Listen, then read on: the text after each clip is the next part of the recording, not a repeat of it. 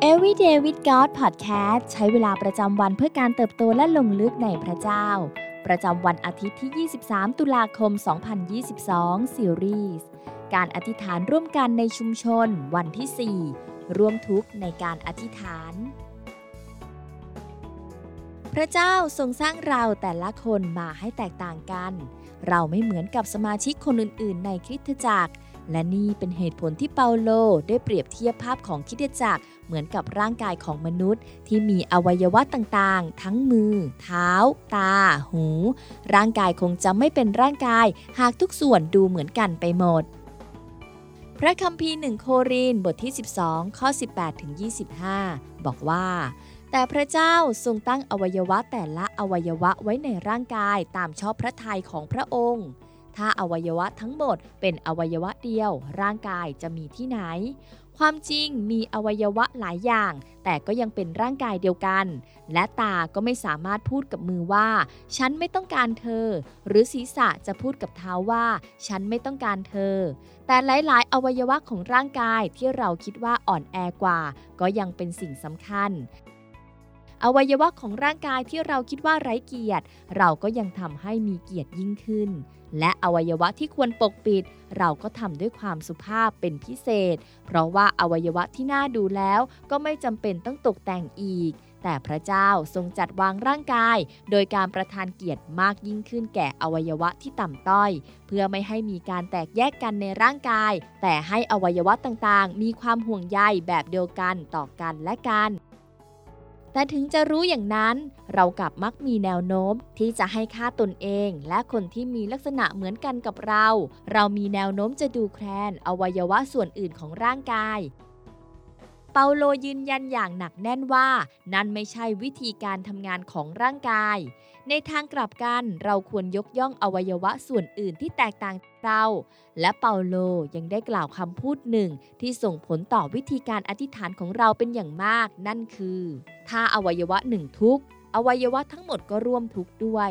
ถ้าอวัยวะหนึ่งได้รับเกียรติ อวัยวะทั้งหมดก็ร่วมชื่นชมยินดีด้วย 1 โครินบทที่ 12 ข้อ 26 ถึง 27 ถ้าอวัยวะหนึ่งทุกอวัยวะทั้งหมดก็ร่วมทุกข์ด้วย ถ้าอวัยวะหนึ่งได้รับเกียรติ อวัยวะทั้งหมดก็ร่วมชื่นชมยินดีด้วย ส่วนทั้งทั้งหลายเป็นกายของพระคิดและแต่ละอวัยวะก็เป็นส่วนหนึ่งของกายนั้น การร่วมทุกข์และร่วมยินดีนั้นหมายถึงอะไร แน่นอนว่าการร่วมทุกข์ต้องเป็นอะไรที่มากกว่า แค่การอธิษฐานร่วมกัน ในตอนที่พี่น้องของเราร้องทูลต่อพระเจ้าด้วยความทรมาน อธิษฐานขอการรักษา การเยียวยา หรือร้องขอความยุติธรรม เราจะพูดได้อย่างเต็มปากหรือไม่ว่า เราทนทุกข์ร่วมกับพี่น้องเหล่านั้น หากเราไม่ได้คุกเข่าอธิษฐานต่อหน้าพระเจ้าร่วมกับเขา ถ้าพี่น้องของเราขอบคุณพระเจ้าสำหรับพระคุณที่ได้รับ มันจะเป็นการร่วมยินดีอย่างสุดใจได้อย่างไร หากเราไม่ได้สรรเสริญถึงความยิ่งใหญ่ และสิ่งที่พระองค์ได้ทำร่วมกับพวกเรา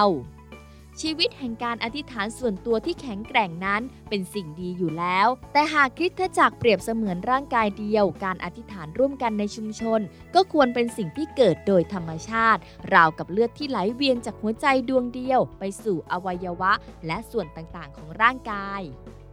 การอธิษฐานจะเชื่อมเราไว้อย่างอัศจรรย์เมื่อเราชื่นชมยินดี และทนทุกข์ร่วมกันตามที่พระเจ้าได้ทรงออกแบบไว้ โรมบทที่ 12 ข้อ9ถึง17 บอกว่าขอให้ความรักมาจากใจจริง จงเกลียดชังสิ่งที่ชั่ว จงยึดมั่นในสิ่งที่ดี จงรักกันฉันพี่น้อง จงขวนขวายในการให้เกียรติกันและกัน อย่าอ่อนระอา จงมีจิตใจกระตือรือร้นด้วยพระวิญญาณ จงปรนนิบัติองค์พระผู้เป็นเจ้า จงชื่นชมยินดีในความหวัง จงสู้ทนต่อความยากลำบาก จงขมักเขม้นอธิษฐาน จงเห็นอกเห็นใจช่วยทำมิกชน เมื่อเขาขัดสน จงอุตส่าห์ต้อนรับแขกแปลกหน้าจงอวยพรแก่คนที่เคี่ยวเข็นท่าน จงอวยพรอย่าแช่งด่าเลย จงชื่นชมยินดีกับผู้ที่มีความชื่นชมยินดี จงร้องไห้กับผู้ที่ร้องไห้ จงเป็นน้ำหนึ่งใจเดียวกัน อย่าไฟสูงแต่ยอมสมาคมกับคนต่ำต้อย อย่าถือว่าตัวฉลาดอย่าทำชั่วตอบแทนชั่วแก่ใครเลย แต่จงมุ่งทำสิ่งที่ใครๆก็เห็นว่าดี สิ่งที่ต้องใคร่ควรในวันนี้